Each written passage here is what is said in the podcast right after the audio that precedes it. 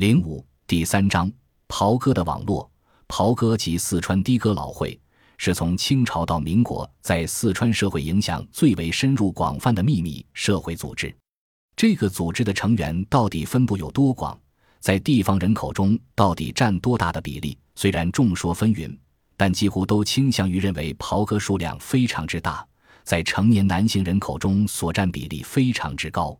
正如一九四六年的一篇文章所称，袍哥在川省的势力正真。正庞大的惊人，听说，单以重庆一地而论，至少也有半数以上的人参加这个组织。三教九流，简直无所不有，尤以工商界及军人为最多。一九四七年的一篇文章也指出，在四川，几乎三分之二人口加入这一组织的。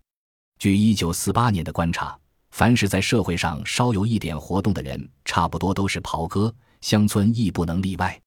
重庆的袍哥大爷范绍曾则宣称，袍哥成员要占全四川成年男子的百分之九十左右。如果说上面的数据都是记者或者文人根据自己的感觉做出的猜测，那么沈宝元的老师廖太初作为一个社会学家，也在一九四七年发表的文章中估计，四川男性成年人百分之七十以上是这个组织的成员。现存的档案资料似乎支持这些说法。以民间艺人为例。据成都市档案馆保存的1955年的随园茶社荣生川剧组花名表，共十二人在参加过何为组织一栏，除三人空白，一人填私塾四年，其余都填有无党派有袍哥。这一个案的比例也是在百分之七十之上。作为一个秘密社会组织，人们可能会以为袍哥情愿选择比较隐秘的地方进行活动，但实际上却相反。特别是辛亥革命后，袍哥的活动日趋公开，大多数袍哥把码头设在熙熙攘攘的茶馆里，甚至不少茶馆就是袍哥所开办。他们把茶馆作为一个理想的活动场所，人们经常可见茶馆外挂有牌子或灯笼，上书某某社或某某公口，这必是一个袍哥码头无疑。袍哥在茶馆或其他地方建立公口，各公口都有自己的势力范围。是某地段为自己的码头，并承担维持那一地区公共安全、化解冲突以及保护经济利益等职责。一九四零年代的四川，既然袍哥在成年男性人口中占如此高的比例，难道还可以称之为秘密会社吗？的确，当所谓秘密已为大多数人所知道的时候，秘密就不成其为秘密，秘密会社当然也不成其为秘密会社。袍哥已经不是名副其实的秘密会社组织了，但是当时的人们，包括报刊的报道、研究者的报告、社会学的调查等等，仍然称其为秘密社会组织。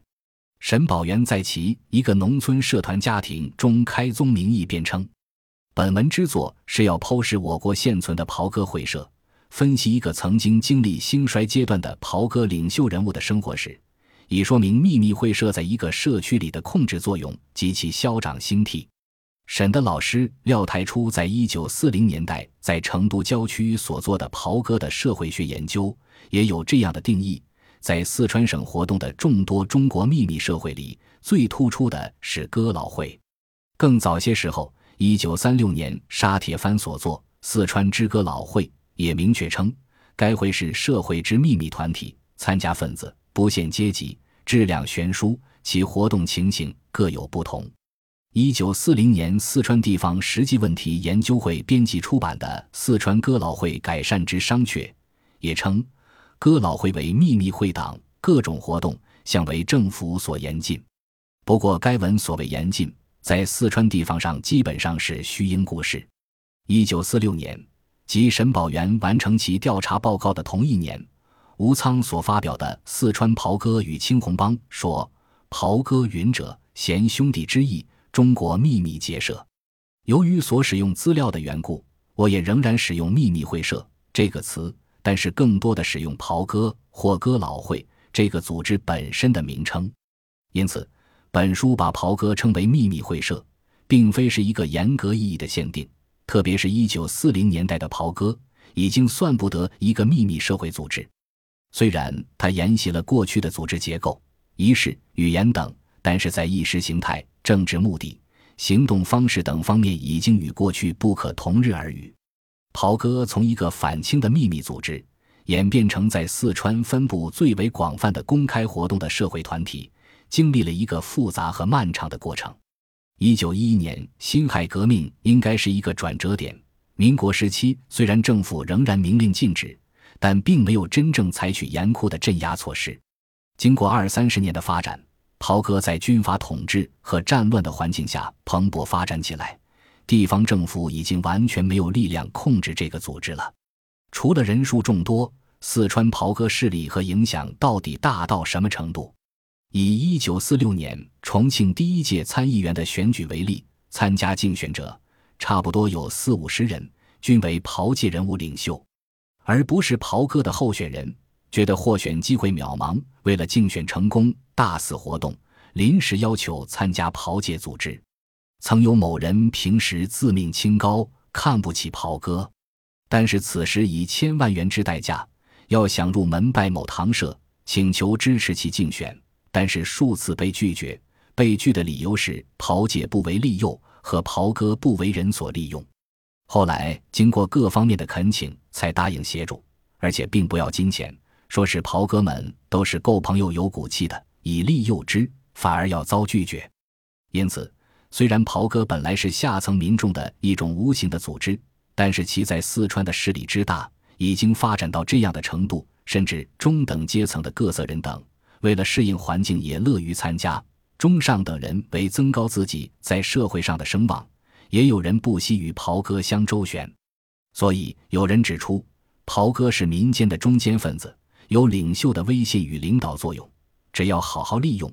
不让他沦入普通帮会之路是非常有力量的群众组织。据说立法院院长孙科都称袍哥是一个有力的民众集团。有人试图探讨四川袍哥壮大的原因，发现袍哥之所以具有坚强的团结力量，数百年而不绝，其原因乃是一个“义”字。袍哥最重要的信条是不奸淫，尤其是对自己弟兄的妻女，如犯有此种罪行，往往格杀不论。另外，袍哥也不允许掳掠，有福同享，有难同当。但有人说，这还不是最基本的原因。最基本的原因是，由于四川连年内战，强梁载道，民生不宁。如果不是用团体的力量来保护自己，实在是大家都没有法子活下去。例如，一个普通人被欺侮，要到法院去打官司，非但弄不清法律，而且是既费时又费钱。可是，如果采取吃讲茶的办法，请出大哥来评理，无论天大的事情，大哥都有一言立决的力量，从没看到过不服上诉的情况。其实，民国时期关于袍哥的各种民间记载，固然反映了袍哥保护弱小的事实，但是也有着明显的理想化的色彩，因为袍哥毕竟是一个包括三教九流的复杂团体。后面也将讨论到。它分为清水和浑水，后者也时常从事包括抢劫等非法活动。对袍哥的这种复杂性，本书将力图进行充分的展示。袍哥势力在四川的扩张，经历了长期的历史过程。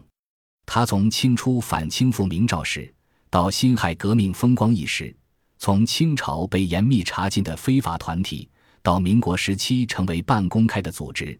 从早期边缘人群的秘密活动，到后期渗透到党政军各级机构，这些都表现了这个组织强大的生存和发展能力。在其近三百年的历史中，各个时期的政府为摧毁这个组织进行了极大的努力，但都没有成功。直至一九四九年之后，这个组织才最终消失。对于这个组织的起源，可以说是莫衷一是，各种文本有不同的描述。在清代的文献中，他们这样被描述：“袍哥即烧香结盟之会党也，流于匪类者谓之会匪。普通之名词皆称袍哥，或曰袍己哥，又曰帽顶。可见清代袍哥又有哥老会、会党、会匪、帽顶等称呼。哥老会的来源一直模糊不清，历来颇有争议，但似乎也有蛛丝马迹说明哥老会与郭路的某种渊源关系。如郭路的首领也多称老帽、帽顶，清人和晋人也多称两者产生于四川。左宗棠则直截了当地说：“盖歌老会者，本川前就有锅炉匪之别名也。”李荣也指出，窃案蜀中尚有锅炉会，军兴以来，其党多王归行伍，十余年勾山成风，流毒相处，而变其名曰江湖会。清末编辑《成都通览》的傅崇举也认为，袍哥南路谓之蚌客，北路谓之刀客，东路谓之郭匪，省原亦谓之蚌客。关于蚌客这个说法，在沈宝元的调查中也得到印证。在望镇，所谓蚌客就是浑水袍哥。袍哥对他们的起源却有自己的一套解释。沈宝元的调查报告附录一简短讲述了和上面提到的袍哥与海底之缘起类似的故事。袍哥又叫汉流，他的兴起始于郑成功，他悯明世之亡，痛生父之死。所以于顺治十八年，与所部兵将约会金台山，效法桃园，崇奉圣贤，以汉流为号召，约蒙来归者四千余人，秘密结社，开山立堂，实为袍哥之始。当时的文件称，《金台山实录》即当时之祖之书，以为今日汉流之历史教材也。康熙二十二年，清兵攻克台湾，郑子克眼，恐先人遗物。被敌绝去，遂将此书用铁匣装妥，沉之海底，故后称社团之组织书为《海底者本此》。沈宝元这里的说法，大致和刘师亮在《汉流全史》中的描述是一致的，其实都是沿袭海底的故事，说明当时袍哥普遍对自己的起源采纳了类似的说法。本集播放完毕，感谢您的收听，喜欢请订阅加关注。主页有更多精彩内容。